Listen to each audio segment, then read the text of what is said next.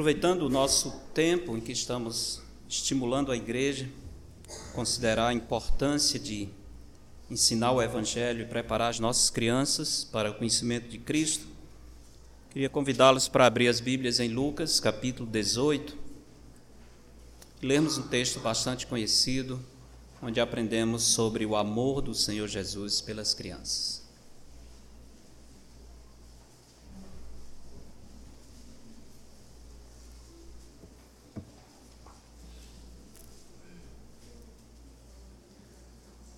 Evangelho de Lucas, capítulo 18.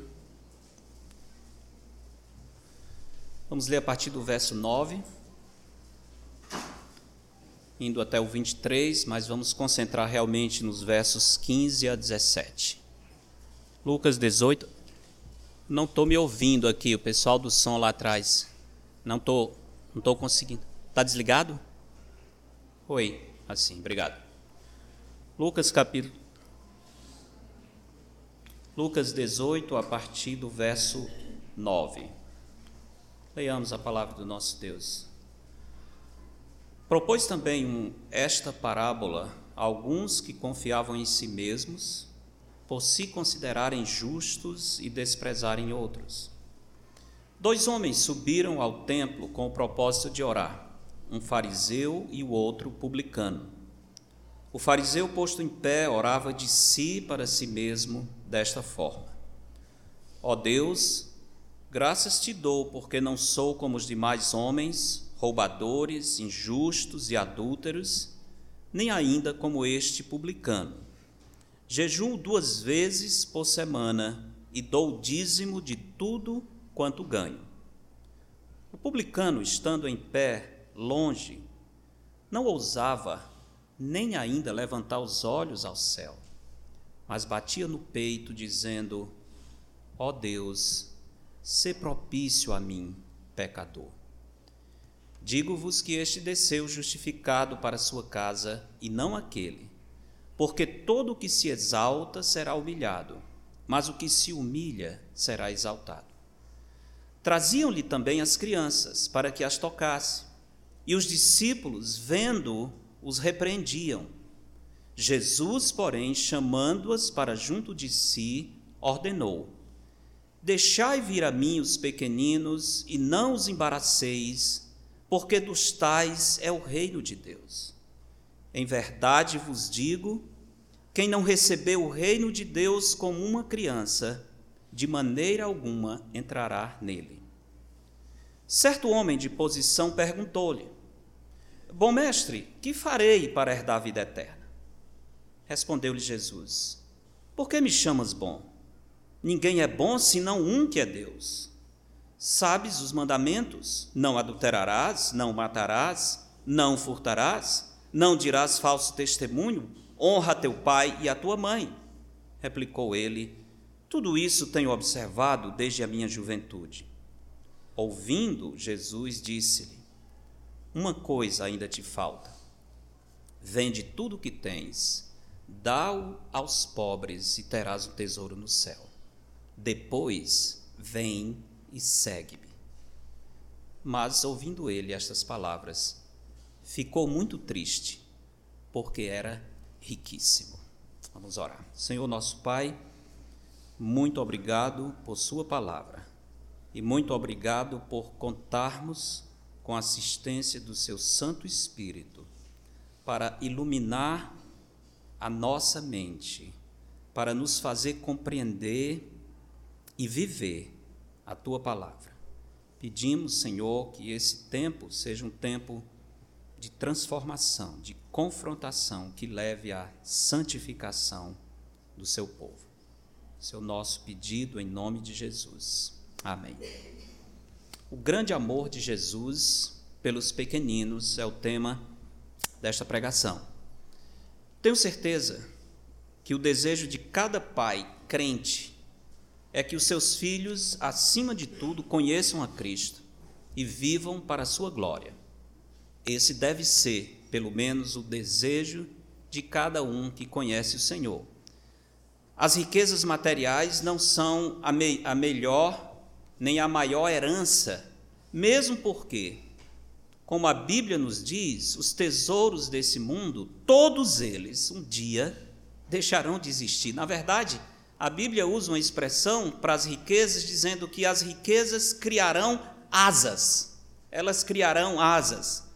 Porventura fitarás os olhos naquilo que não é nada, pois certamente a riqueza fará para si asas, como a águia que voa pelos céus. É um bicho que voa alto? É a águia comparando com as riquezas. Provérbios 23 e 5. Por isso, o texto que nós vamos estudar é tão importante, que vai nos falar sobre a verdadeira riqueza que nós devemos querer para os nossos filhos. O texto é rico em ensinos essenciais para todos os tempos. E ele vai nos mostrar um aspecto marcante da pessoa de Jesus. Esse texto vai nos mostrar que Jesus tinha grande amor pelas crianças, especialmente pelas crianças bem pequenas. Esse amor era manifestado e reconhecido por todos, pois Jesus revelava ternura, compaixão e cuidado para com as crianças. Sem dúvida, e para surpresa dos homens daquela época, Jesus era um homem que amava as crianças de todo o coração e todos sabiam do seu amor. Não era nada escondido. Eu falo da surpresa para os homens daquela época porque não era comum que as crianças fossem amadas, às vezes nem mesmo na família. As crianças, em geral, não eram objeto de amor na época de Cristo. Um certo estudioso disse que 50% das crianças da antiga Roma morriam antes da idade dos 10 anos. Na sociedade greco-romana, as, as meninas eram muito menos valorizadas do que os meninos, especialmente as meninas, as crianças em geral que tivessem qualquer problema físico, que nascessem com qualquer deficiência, geralmente e especialmente as meninas, eram abandonadas nas ruas ou nas florestas para serem devoradas por animais carnívoros. À medida em que o cristianismo foi crescendo, mais e mais uma nova mentalidade vindo do próprio cristianismo e da herança judaica foi mostrando à sociedade romana o valor das crianças. Em 374, imperadores romanos, influenciados pelos valores cristãos, passaram algumas leis para a proteção das crianças naquele tempo. Nós podemos ver como as crianças, de fato, não eram consideradas, até no exemplo em que Jesus dá, quando ele diz quem receber esta criança em meu nome, por que, que ele usa uma criança como exemplo? Porque era uma grande surpresa para os homens que Jesus estivesse dizendo que alguém deveria receber, mesmo que fosse uma criança, no nome do Senhor. Crianças eram tidas como menos significantes ou insignificantes no primeiro século. O contexto da nossa passagem é interessante. Lembra-se que os textos no Evangelho, eles têm um contexto diferente das epístolas. As epístolas, geralmente, o autor tem um argumento e você pode traçar claramente o desenvolvimento de uma ideia. Não é o caso nos evangelhos em geral, onde nós temos narrativas que são organizadas, mas elas não são jogadas assim de qualquer maneira. Lucas não colocou esse texto sobre Jesus encontrando as crianças entre a parábola do fariseu e publicano e a história do jovem rico aleatoriamente. Tem algo a ver com o que tem antes e depois, especialmente com o bloco de ensino, com o contexto pedagógico que Lucas está traçando aqui. Por exemplo, o texto é precedido, como eu disse, por essa parábola que lemos, o fariseu e o publicano. Essa parábola enfatiza a necessidade de humildade diante de Deus, algo que é comum às crianças que em geral não tem uma ideia muito elevada acerca de si mesmo. Eu não sei se é observação de vocês, geralmente as crianças, especialmente quanto crianças menores, elas têm um espírito humilde, elas não têm uma visão muito alta de si mesmas, elas não têm o problema que muitas vezes os pais têm. E quando você vê alguma criança com certa dificuldade crianças pequenas, em geral o problema não é orgulho das crianças, mas é orgulho dos pais. Mas a criança em si, especialmente em idade pequena, ela tende a ter um espírito mais dócil. O publicano apresenta o coração humilde de uma criança, ele sabe que depende das misericórdias de Deus. Se o fariseu da parábola tivesse a atitude de uma criança, também teria descido justificado para sua casa. O texto em seguida, o jovem rico, também interessante para o ensino acerca das crianças. Esse homem, jovem rico, como é descrito aqui, ele já é um homem maduro. Ele havia esquecido a dependência de Deus e ele dependia das suas riquezas. De fato, ele adorava as riquezas.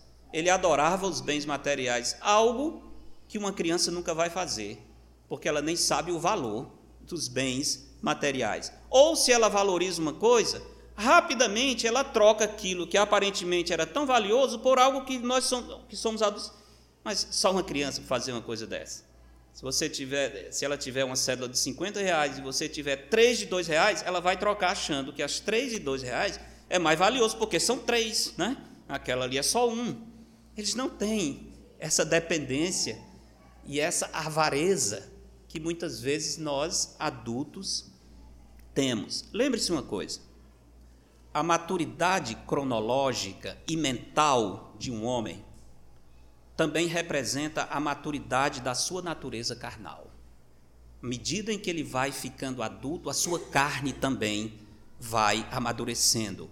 E a carne amadurecida não é coisa boa. Por isso, a parte do evangelho, os adultos facilmente se tornam idólatras, passando a amar os falsos deuses, entre esses e principalmente o Deus das riquezas, como é o caso do jovem rico. Em meio a esses eventos cheios de instrução, então Lucas narra o encontro de Jesus com algumas crianças aí nos versos 15 a 17.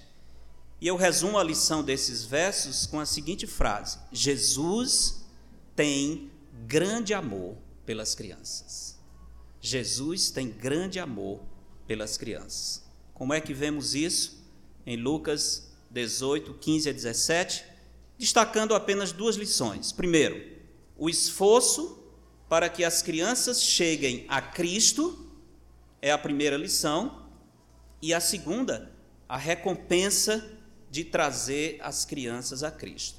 O esforço para que as crianças cheguem a Cristo e a recompensa de trazê-las a Cristo. Verso 15, voltando ao nosso texto, Lucas 18, verso 15, diz: traziam-lhe traziam-lhe também as crianças para que as tocasse. E os discípulos, vendo, os repreendiam. Quem é que estava trazendo as crianças? Claramente, nós temos aqui o zelo dos pais.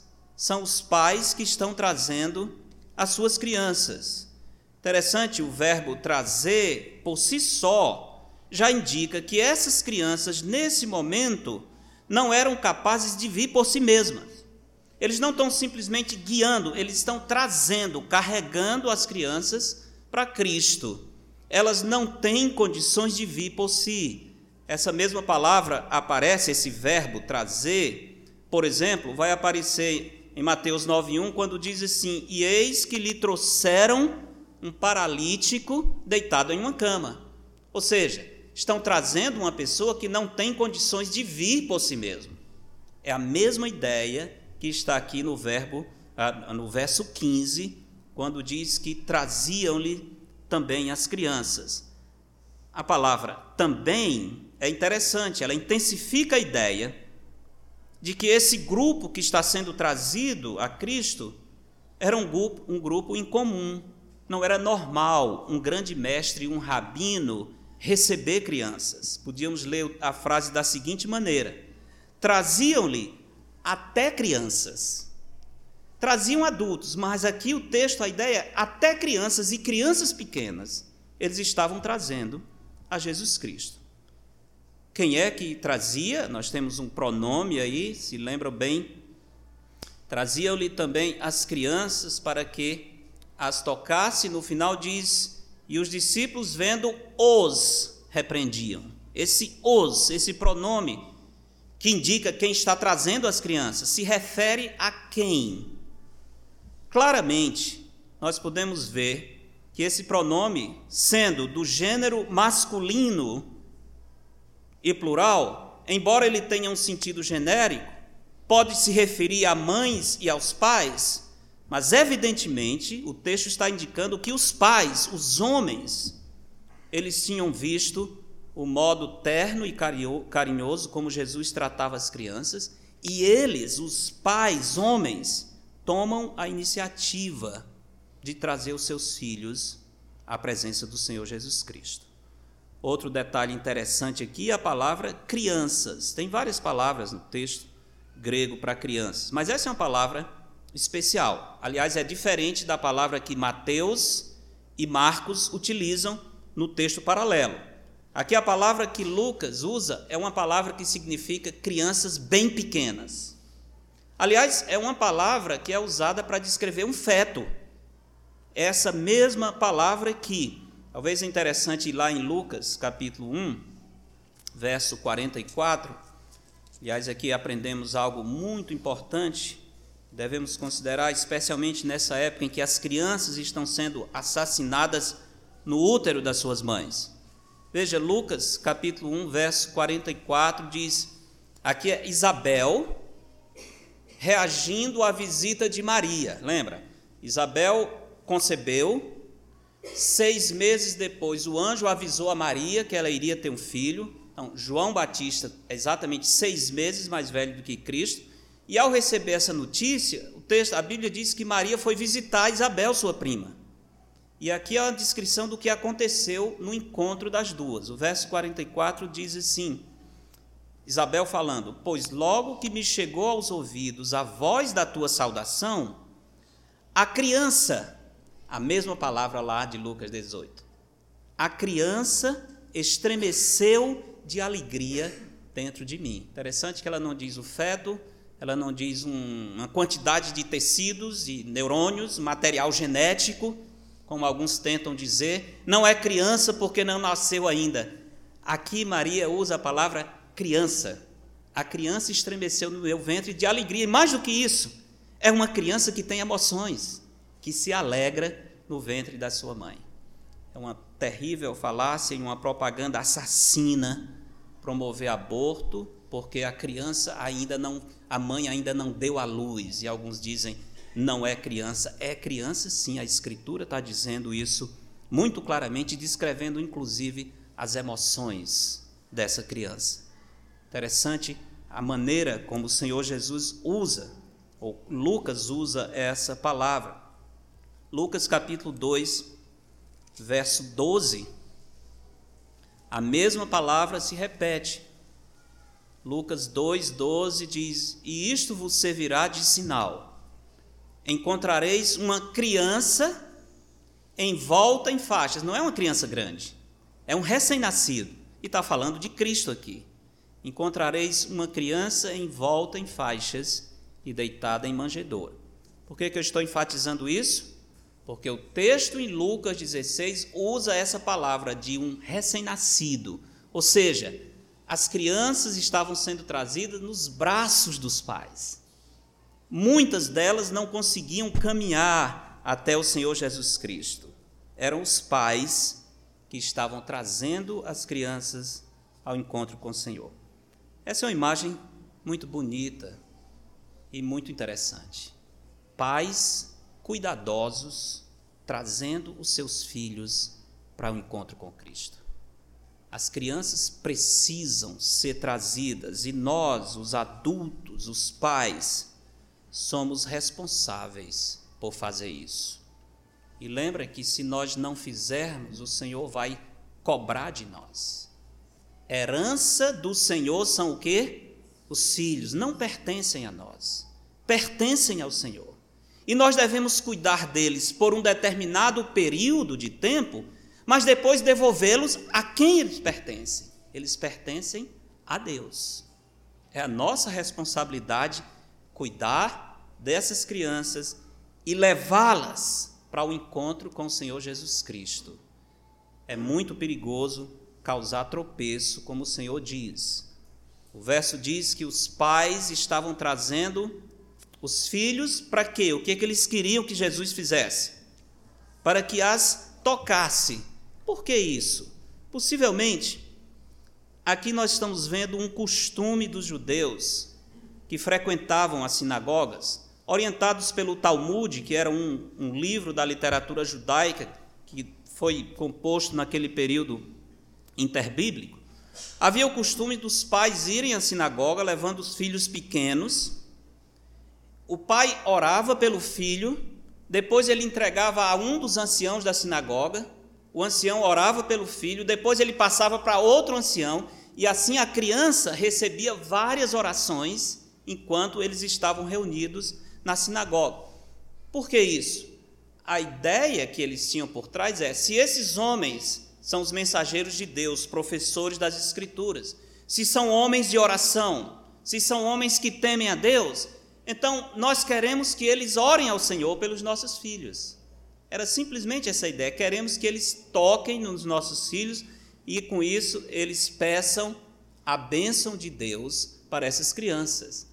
Eu acho que é algo mais ou menos o que nós aprendemos com a apresentação das crianças. Trazemos as crianças perante a igreja, oramos, não tem nada de místico, mas nós queremos que a igreja do Senhor Jesus Cristo se envolva com o nascimento da criança e nós nos comprometemos. A igreja se compromete em acompanhar e orar e os pais em criar esses filhos no caminho do Senhor. A ideia aqui é essa: os pais sabem que Jesus é um rabino, é um grande mestre.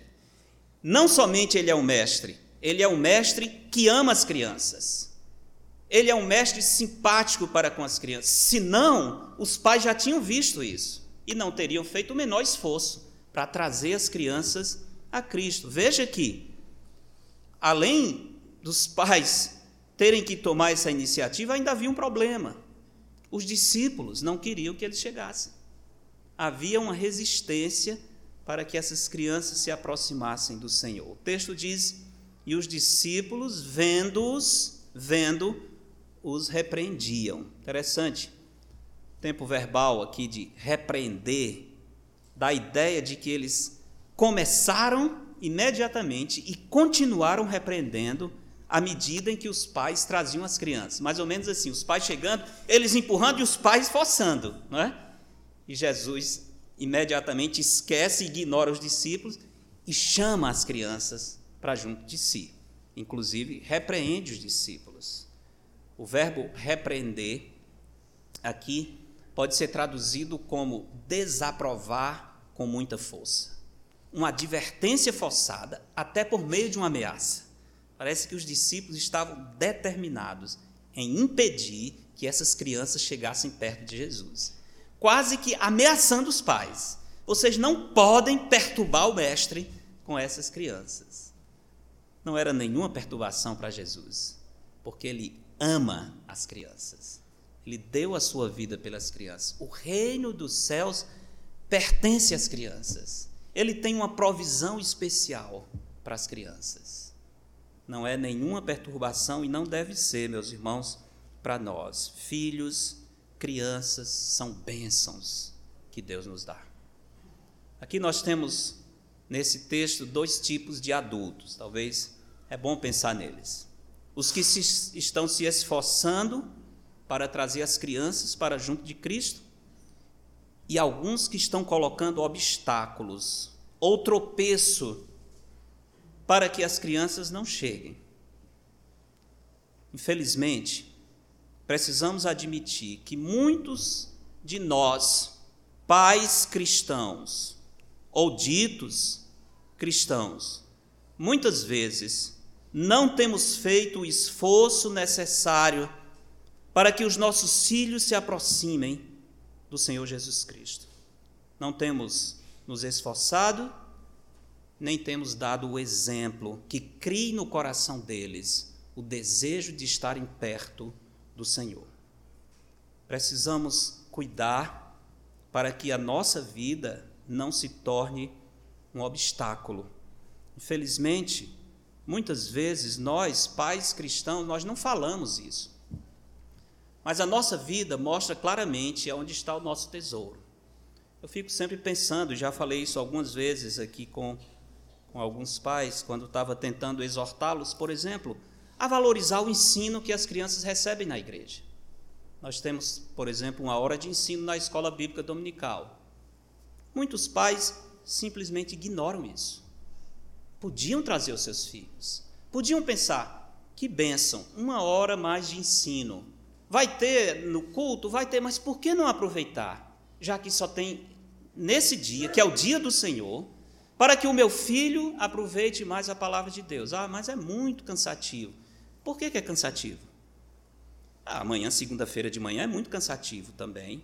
Com certeza o seu filho vai querer ficar dormindo um pouco mais, mas eu duvido que você pare e diga assim: é, segunda é um dia cansativo, não vai para aula hoje, não, meu filho, terça-feira você vai, né? Ou você diz assim: não, é, é sete, a gente chega às nove, deixa para lá. Precisa ter esse cuidado de chegar tão, tão cedo na hora. Nenhum de nós faz isso amanhã na escola secular, mas fazemos isso na escola bíblica. Estou mentindo? Infelizmente.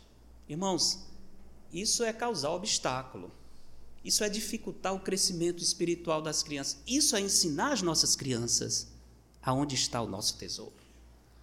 Ela pode ser muito pequena, ela pode não entender a sua linguagem oral, mas ela entende a linguagem do seu comportamento.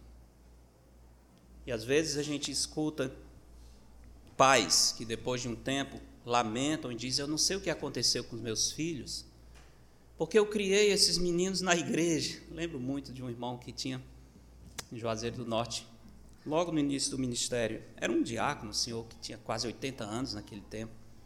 Tinha, tinha muitos anos e tinha muitos filhos. E naquele tempo, quase nenhum dos filhos estava na igreja. E ele olhava para mim, eu ainda era solteiro, não tinha coragem de dizer nada, eu ficava só pensando. Ele dizia: Eu não sei o que foi que aconteceu, pastor, porque eu criei esses meninos todos na igreja. E lá dentro eu ficando pensando: tá, esse foi o problema, irmão. Esse foi o problema. Crianças não se cria na igreja. Criança se cria em casa. Criança se ensina é no dia a dia de casa, mostrando os valores cristãos, mostrando, mostrando onde está o nosso coração, mostrando o temor do Senhor, respeito pela Sua palavra, o papel que a oração tem o valor da igreja, e aqui puxando brasa para a minha sardinha, o valor dos líderes. Né? Você quer destruir a confiança, o amor da criança pela igreja, fale mal do seu pastor perante o, a sua, o seu filho. Aliás, tinha um político aqui no Ceará que é muito interessante. Eu acho que ele, sendo macaco velho, ele aprendeu uma coisa. Ele dizia o seguinte: Você quer saber se estão falando mal de você? Chegue perto das crianças naquela casa. a criança vai indicar se você é uma pessoa querida ou não. O pai dá um sorriso, ah, tal, mas a criança ela não consegue dar esse sorriso amarelo, não é? Ela é sempre muito autêntica. É muito triste, eu acompanhei vários casos de pais, famílias cristãs, meninos que cresceram na igreja comigo, que abominaram o evangelho, depois de pouco tempo, até hoje se afastaram. Mas como eu conhecia e eu convivia eu lembro muito bem qual era o cardápio do almoço no domingo, meio-dia, depois da escola dominical. Em geral, um picadinho de pastor aparecia, em geral, uma palavra desagradável sobre um irmão, um comentário ruim sobre um diácono. As crianças pequenas, elas ficavam só ouvindo, ficavam só absorvendo aquilo. E depois que elas crescem, por que, que eu vou para essa igreja? Se os diáconos e os pastores, papai e mamãe dizem que eles são isso ou aquilo. Estou falando isso por mim, não. Estou falando pelo que a palavra de Deus diz. Qualquer pastor, qualquer líder, qualquer irmão na obra de Deus. Na hora que você fala mal da sua igreja perante seus filhos, eles estão aprendendo isso. E depois eles não vão valorizar essa comunhão. Lembre-se disso. Adultos que colocam obstáculo para que os seus filhos valorizem o Evangelho e queiram estar perto do Senhor. Infelizmente, muitos pais e mães cristãos não são apenas omissos e desleixados quanto ao exemplo de valorização das coisas espirituais, mas colocam tropeço no caminho dos seus filhos por meio do seu mau exemplo. Quando um filho ou uma filha, por exemplo, olha para sua mãe e diz: Mãe, por que você continua casado com esse homem?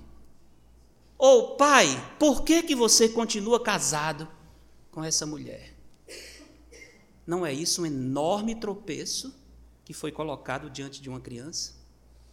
Um enorme tropeço para que essa criança tema ao Senhor? Podemos ter certeza de que esse, essas crianças terão grande dificuldade de se aproximar do Senhor. Mas queria mostrar para os irmãos Mateus 18, falamos um pouco na escola dominical hoje, mas queria repetir aquilo mesmo que eu falei, porque alguns de vocês não estavam, mas vão estar domingo, com certeza. Mateus 18, bem interessante, a partir do verso 1 diz: Naquela hora aproximaram-se de Jesus os discípulos, perguntando: Quem é porventura o maior no reino dos céus? E Jesus, chamando uma criança, colocou-a no meio deles e disse: Em verdade vos digo que se não vos converterdes e não vos tornardes como crianças, de modo algum entrareis no reino dos céus. Portanto, aquele que se humilhar como esta criança, esse é o maior no reino dos céus. E quem receber uma criança tal como esta em meu nome, a mim me recebe. Qualquer, porém, que fizer tropeçar a um destes pequeninos que creem em mim. Falamos isso na EBD. Pequeninos que creem em mim. Não há dúvida de que o Senhor está pensando em crianças também. Pode não ser só crianças, mas ele está usando um exemplo de crianças. E todas as crianças que creem no Senhor estão nessa categoria de pequeninos que creem no Senhor. Qualquer, porém, que fizer tropeçar a um destes pequeninos que creem em mim, melhor lhe fora que se lhe pendurasse ao pescoço uma grande pedra de moinho e fosse afogado na profundeza do mar. Quanto o Senhor Jesus ama as crianças e que maldição severa para aqueles que afastam as crianças do Senhor. Porque Jesus ama ternamente as crianças. Semana passada estava com um missionário lá do Sudeste Asiático e ele estava me falando sobre uma história que alguém da Tailândia falou para ele, compartilhei também na, na escola bíblica dominical. Tailândia é um dos países onde mais existe prostituição infantil em todo o mundo. É horrível esse comércio diabólico movimenta o turismo. E homens pervertidos, imorais de todo mundo vão para esse país. Tem as agências que alugam as crianças, 9 anos, 10 anos, 11 anos, meninos e meninas. Eles ficam com esses meninos onde eles querem, eles têm direito de fazer o que quiser, só não matar, essa é a regra. Só não pode matar, mas qualquer coisa eles podem fazer com essas crianças. E esse missionário estava dizendo que, conversando com uma pessoa lá, descobriu algo muito interessante. Em 2004, quando aqueles enormes tsunamis aconteceram naquela região, Indonésia, Sumatra e principalmente na Tailândia, a Tailândia foi um dos países onde mais morreu gente. E as cidades que foram mais atingidas, foram dizimadas, foram as cidades onde havia o comércio de prostituição de crianças. Imediatamente, ele não falou, mas eu lembrei do texto de Mateus. Qualquer que fizer tropeçar um destes pequeninos, melhor lhe fora que amarrasse uma pedra de moinho no pescoço e fosse lançado no fundo do mar. Pode ser uma mera coincidência, mas aqueles homens pervertidos foram lançados no fundo do mar por meio daquelas ondas enormes que estavam sob o controle do Deus soberano. Será que o Senhor não estava dando uma lição objetiva do seu ensino? É melhor ser afogado no mar do que impedir que essas crianças que eu amo cheguem a mim. Uma lição muito séria que o Senhor nos dá aqui. Esforço para trazer as crianças a Cristo. Como eu disse, a segunda verdade que se manifesta em Lucas 18 é a recompensa de trazer as crianças a Cristo. A reação de Jesus ao ver estas crianças se aproximando, nos motiva a fazer todo o esforço possível para trazer as crianças para junto dele. Porque Jesus não se sente aborrecido, Jesus não tem a mesma visão dos discípulos, pelo contrário, Jesus ignora os discípulos, repreende os discípulos e traz as crianças. Marcos diz que ele as toma no colo. Ele não somente para o seu ensino, como ele tem o cuidado de tomar as crianças nos seus braços. Qual é a recompensa de trazermos crianças a Cristo? Primeiro, Jesus vai abençoá-las para a salvação.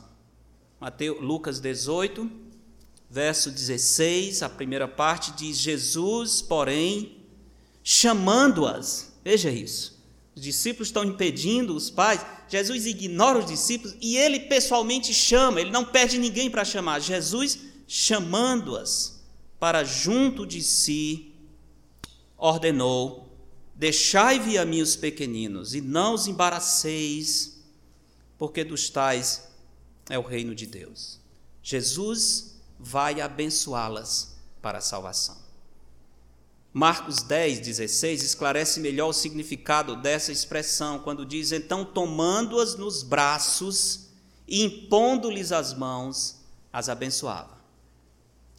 Certamente, Jesus fez o que aqueles anciãos no, na sinagoga teriam feito. Ele tomou as crianças no colo e orou por essas crianças. Quando os anciãos oravam pelas crianças na sinagoga, eles pediam algumas coisas específicas. Eles pediam primeiro que essas crianças fossem fortes na lei do Senhor. Segundo lugar, pediam que eles fossem fiéis aos seus cônjuges. Não é interessante que eles tivessem famílias fortes, que eles fossem fiéis, maridos ou esposas. Em terceiro lugar, que eles fossem abundantes em boas obras três pedidos que se fazia pelas crianças: fortes na lei, fiéis no casamento e abundantes em boas obras. Eu tenho certeza que Jesus orou pedindo essas coisas por essas crianças, absolutamente seguindo aquele exemplo, pensando, orando para que essas crianças se voltassem para Deus quando chegassem à idade da razão. Lucas mostra como Jesus se preocupa com as crianças, como as recebe imediatamente, a despeito do embaraço causado pelos discípulos. A sua reação mostra a sua enorme aceitação. Jesus não vê as crianças como estorvo, muito pelo contrário, ele vê nessas crianças pessoas amáveis e amadas por Deus, que devem ser conduzidas pelo caminho da verdade. Marcos também acrescenta que Jesus se indignou, Lucas não diz isso, mas Marcos diz que Jesus se indignou com os discípulos quando viu que eles estavam impedindo as crianças. E a palavra indignar é muito forte. Quase que Jesus pegou mais uma vez no chicote, como ele fez em outras ocasiões, e bateu nesses discípulos. Ele não admitia que esses homens impedissem as crianças de chegar para ele. Como que alguém faz isso? impedir uma criança de chegar perto do Salvador. Jesus mostrou a sua indignação porque ele abençoa as crianças para a salvação. Outra recompensa de trazer crianças a Cristo, Jesus vai protegê-las para a salvação. Deixa eu explicar um pouco aqui, um pouco um ponto um pouco mais controverso, teológico, mas vou dizer o que eu creio, o que eu acho que o texto diz. Eu não creio que Jesus esteja ensinando que todas as crianças são salvas só por ser criança. Se esse fosse o caso, nós teríamos que admitir que quando essas crianças chegam à idade da razão e rejeitam o evangelho, elas teriam perdido a salvação. Concordam? E aí nós teríamos um grande problema.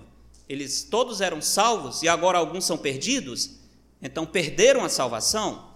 Então não creio que Jesus está ensinando que as crianças todas sejam salvas só por ser crianças. Eu creio que Jesus está ensinando que todas as crianças, antes da idade da razão, estão sob uma proteção especial do Senhor.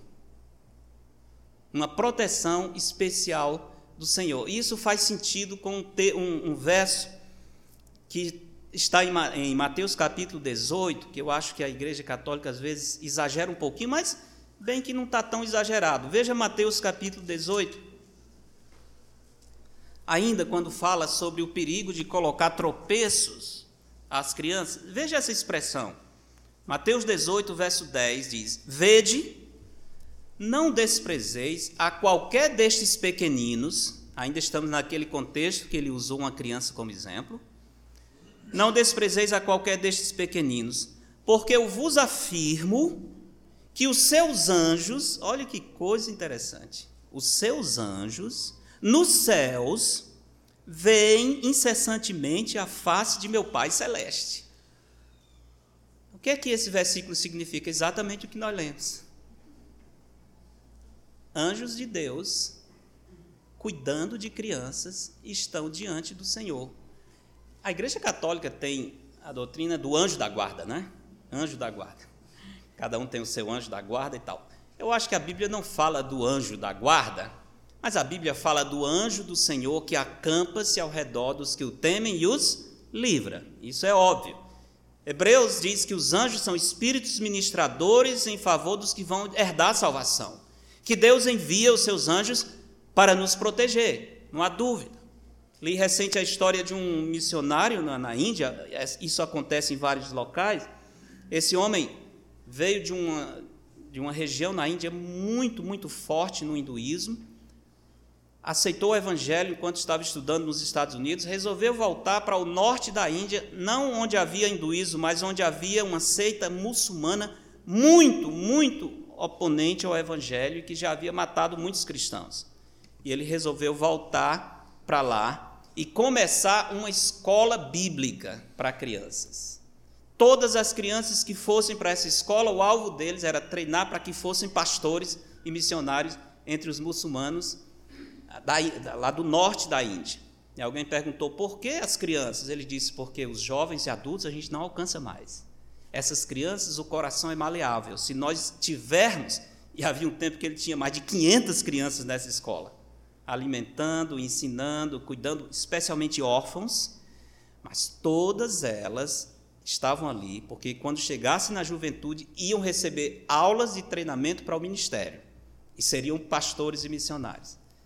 E ele conta a história de que num desses, num culto, quando estavam instalando um, um dos recém-formados, um grupo de muçulmanos entrou.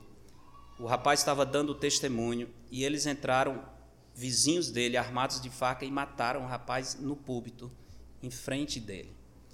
Noutra ocasião, esse homem foi espancado quase às portas da morte, ele tinha certeza que ia morrer, mas ele disse que de repente todos os homens que estavam batendo nele correram, fugiram, foram embora. Os irmãos já tinham fugido há muito tempo, né?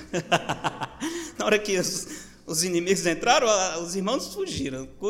Está procurando quem é o pastor? É aquele lá, né? Vocês não me deixem só, por favor. Todos já tinham fugido e ele ficou sendo açoitado, chutado por esses muçulmanos. Só que, de repente, todos eles pararam a agressão e saíram correndo também. Depois de algum tempo, um desses agressores aceitou o evangelho, se tornou um cristão e veio para a escola bíblica. E ele perguntou: por que, que vocês pararam, não me mataram naquele dia? Ele disse: ora, você não viu? um monte de homens, um exército de homens fortes chegou, nós ficamos com medo e corremos. Quem eram esses homens? Os vizinhos aqui. Só que não tinha nenhum vizinho que fosse amigo, todos eram muçulmanos. Não existe esse exército de homens que ia me defender. Existe o exército de anjos do Senhor, que ele enviou para proteger o seu servo. Então, é óbvio que Deus usa os anjos dele para proteger o seu povo. A Bíblia diz isso. E a história de missões, especialmente, fala tantas vezes. Mas aqui, o Senhor fala de anjos protegendo os pequeninos. Então, posso estar errado completamente, espero que não seja heresia. Se discordar de mim, não fale agora, depois você me procura. Mas me parece que o Senhor está dizendo, nesse período em que essas crianças ainda não chegaram à idade da razão, onde nós só podemos alcançar a imaginação delas, onde o coração ainda está maleável para o Evangelho. Nesse período, os anjos do Senhor cuidam especialmente das crianças. E esses seus anjos, seus protetores, estão vendo a face do Pai que está nos céus. E o Senhor disse: tenham cuidado, não toquem, porque quem vai defendê-las são os anjos de Deus. Não é interessante isso? Se tiver completamente contrário, depois você me diga, mas me parece que isso combina com essa ideia de que crianças, nessa fase inicial da vida, têm uma proteção especial do Senhor. Certamente, como eu disse, Mateus 18, 10 gera alguma controvérsia, mas de alguma forma Jesus está falando de crianças ali, sim, porque ele usa crianças na ilustração. Também eu creio que, por causa da proteção espiritual especial, todas as crianças que morrem antes de poderem ouvir, entender e abraçar o Evangelho são levadas diretamente para a presença do Senhor. Todas elas. Nenhuma delas se perderá. Por uma razão simples. Todas essas que morreram nessa fase eram eleitos de Deus, escolhidos de Deus. Não sei os detalhes, não sei como é que Deus faz isso, não posso dizer, ah, mas não é possível porque elas não aceitaram o Evangelho. Não estou entrando em detalhes, eu creio que todos são salvos por Jesus Cristo, o sangue de Cristo sim vai pagar o pecado. Lembrando que estamos falando de pecado transmitido pelos pais, não de pecado de rebelião, porque ela, as crianças nessa idade ainda não podem se rebelar. Ainda não chegaram à idade da razão. São pecadoras? Sim, são pecadoras no sentido que herdaram o pecado de seus pais, mas esse pecado original não as condena. E se elas morrerem, sangue de Cristo paga os seus pecados. Bem, Davi, quando perdeu o filho pequeno, ele disse isso. Ele não virá a mim, mas eu irei a ele. Lembram disso? Eu sei que Davi, algum diz, mas Davi estava falando da morte. O menino morreu, eu também vou morrer. Com certeza estava mas Davi se consolou com essa ideia. Davi ficou feliz, ou seja, de fato, tem a morte, sim, eu vou morrer, mas ele está pensando que depois da morte estará feliz com seu filho. Por isso, ele fica alegre quando ouviu a notícia da morte da criança. Irmãos, que consolo, que alegria tem. Eu lembro de ter escrito para uma irmã dessa igreja, não está aqui agora, que perdeu seu, na verdade, perdeu seus filhos gêmeos ah, por aborto natural. E como ela estava tão triste, eu lembro, estava longe, quando eu soube, eu mandei uma mensagem para ela, como eu mando para várias irmãs que chegam, que passam por essa experiência. A mensagem é: você agora tem mais motivo de querer pra, ir para o céu, porque você vai conhecer os seus filhos que foram na sua frente. Além de ter a alegria de ir para o céu, ainda vai com aquela ansiedade: onde está o meu filho? Será que parece comigo, com o meu marido? Como é que vai ser? Não conheceu ainda, mas vai encontrar no céu. Já pensou que alegria? Já pensou que felicidade? Né? Eu acho que as mães dão vontade de morrer. Não vão morrer, não. Tá? Mas é uma motivação incrível. Um consolo incrível para um pai e uma mãe que perde uma criança nessa idade.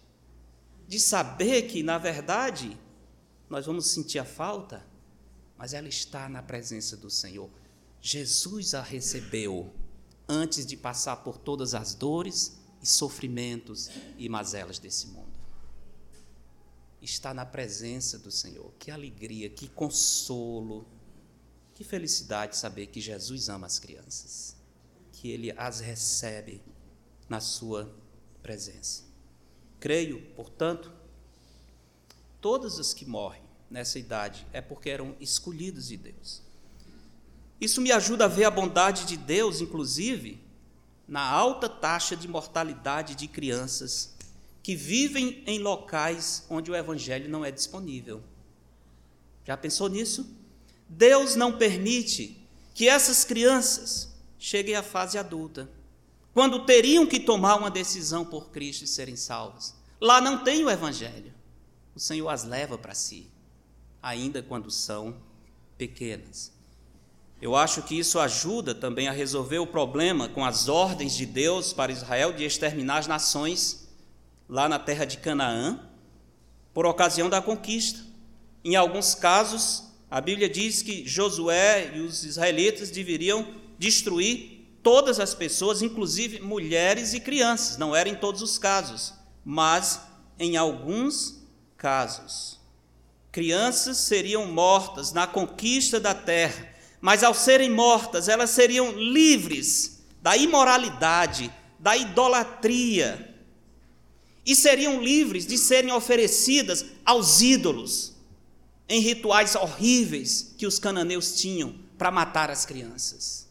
Que misericórdia do Senhor, livrando essas crianças da imoralidade, que elas não tinham como escapar, livrando da idolatria e livrando que elas fossem sacrificadas aos demônios. É porque Deus não ama as crianças, é porque Deus as ama e as levou para si. E isso explica por que, que em Apocalipse 7 diz que diante do trono do Cordeiro vão estar pessoas de todas as tribos, raças, línguas e nações, inclusive dos cananeus, inclusive de Sodoma e Gomorra. Quem serão esses que estarão lá? As crianças que o Senhor levou na idade da inocência estarão adorando ao Senhor. Misericórdia do Senhor. Como bem sabemos, a contaminação da mente das crianças começa cada vez mais cedo em nossos dias. Alguns de vocês talvez já devem ter visto, como eu, cenas tristes de crianças, meninos e meninos pequenos que estão cantando músicas imundas e fazendo coreografias imundas que eles veem nesses shows em televisão ou coisas assim. Músicas que só a letra é horrível de você pronunciar e você vê as crianças cantando, elas não somente cantando, imitando os gestos obscenos que se fazem diante do público. E o pior de tudo é que às vezes você vê os pais e as mães achando graça e se divertindo. Como a minha criança, como meu filho está evoluído, ele já consegue fazer gestos obscenos, como o, cantor fulano de tal. Que coisa triste. Era algo que devia fazer os pais chorar, mas eles se divertem com essa destruição das crianças. Crianças estão sendo destruídas. Fomos informados recentemente e no Brasil, na semana passada, foi deflagrada a maior operação contra pornografia infantil.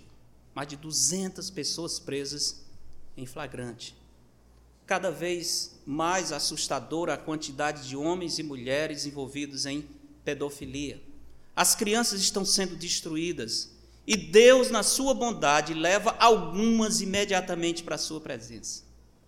Para um salvo, partir dessa vida é melhor do que ficar.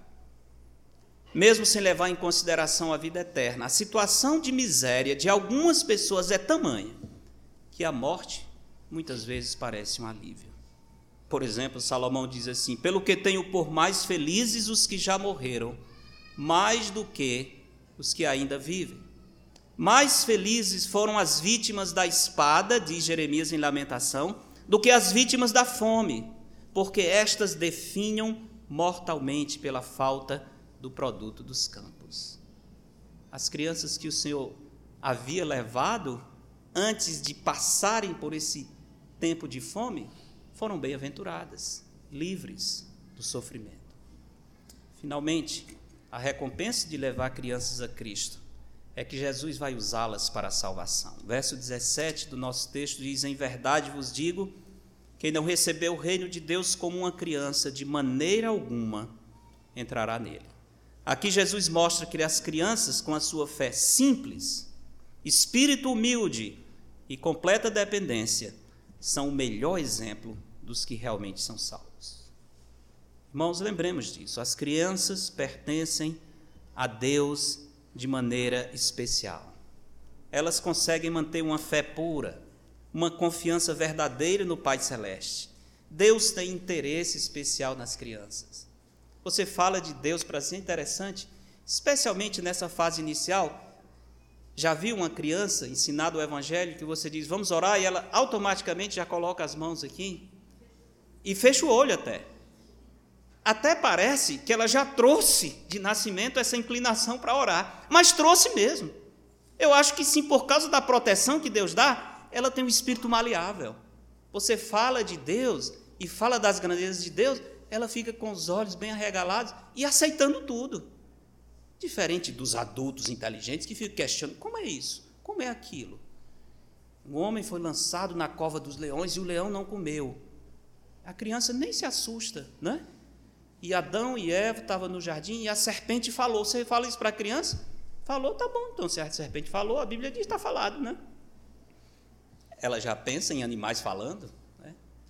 Ela já viu muitas histórias fantásticas onde os bichos falam, as, as árvores conversam. E para elas isso não é nada estranho. Sabe por quê? Porque Deus prepara a imaginação delas para a fé. Quando falarmos de um ser que criou todas as coisas, que está em todo lugar, quando falarmos de algo que é real, mas não se toca, elas estão prontas para aceitar. A imaginação da criança as prepara para receber a fé. Nós adultos que perdemos a imaginação somos duros e frios e racionais. C.S. Lewis diz uma, tem uma frase muito interessante. Ele diz: a razão é o órgão da verdade. A imaginação é o órgão do significado. É interessante. Vão para casa pensando nisso, não vou explicar não.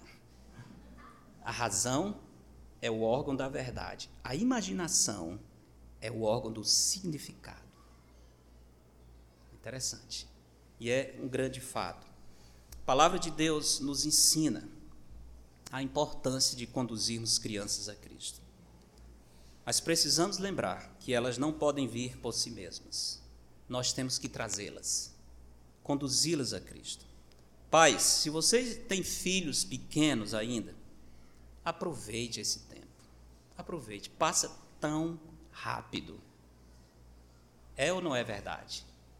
Passa tão rápido. E quando você olha, puxa cadê os meninos? Não tem mais meninos, né? Aproveite esse tempo para conduzi-los a Jesus Cristo. Aproveite enquanto as mentes e os corações deles estão maleáveis. E encham seus corações com a palavra de Deus. Infelizmente, sabemos de muitos pais cristãos que têm se tornado tropeço para que as crianças se aproximem de Cristo. Isso pode acontecer com as crianças na sua própria casa ou com criança, crianças na igreja ou na sua comunidade. Queria deixar como tarefa o seguinte trabalho para você nessa semana, nessa semana.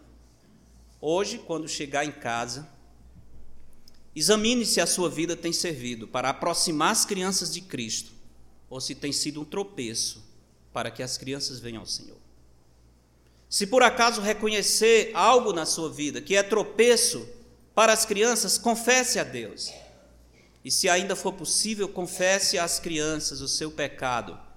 Peça perdão, se comprometa em conduzi-las a Cristo. Nas suas orações, por favor, inclua o projeto da nossa escola.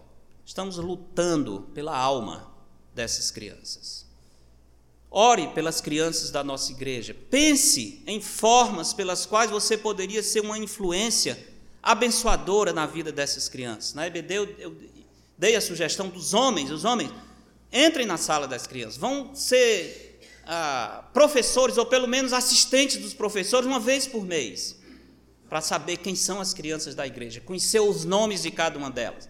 Não olhar como estranhos, mas olhar como crianças amadas, como se fossem seus próprios filhos, acompanhar o crescimento, orar por elas, vibrar com a conquista espiritual de cada uma delas. Deus tem nos dado o presente de ter todas essas crianças entre nós.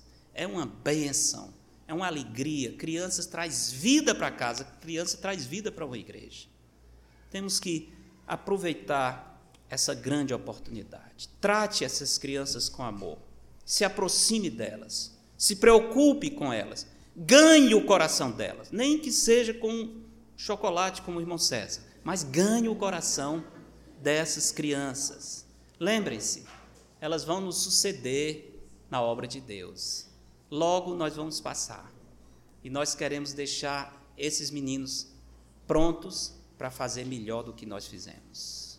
Amarem mais a Deus e servir mais a Deus do que nós servimos. Pais, não esqueçam, a maior herança que você pode deixar para os seus filhos é o exemplo vivo da fé em Cristo. Lembremos que temos a responsabilidade de devolver os nossos filhos a quem eles pertencem, que é ao nosso Deus. Vamos orar.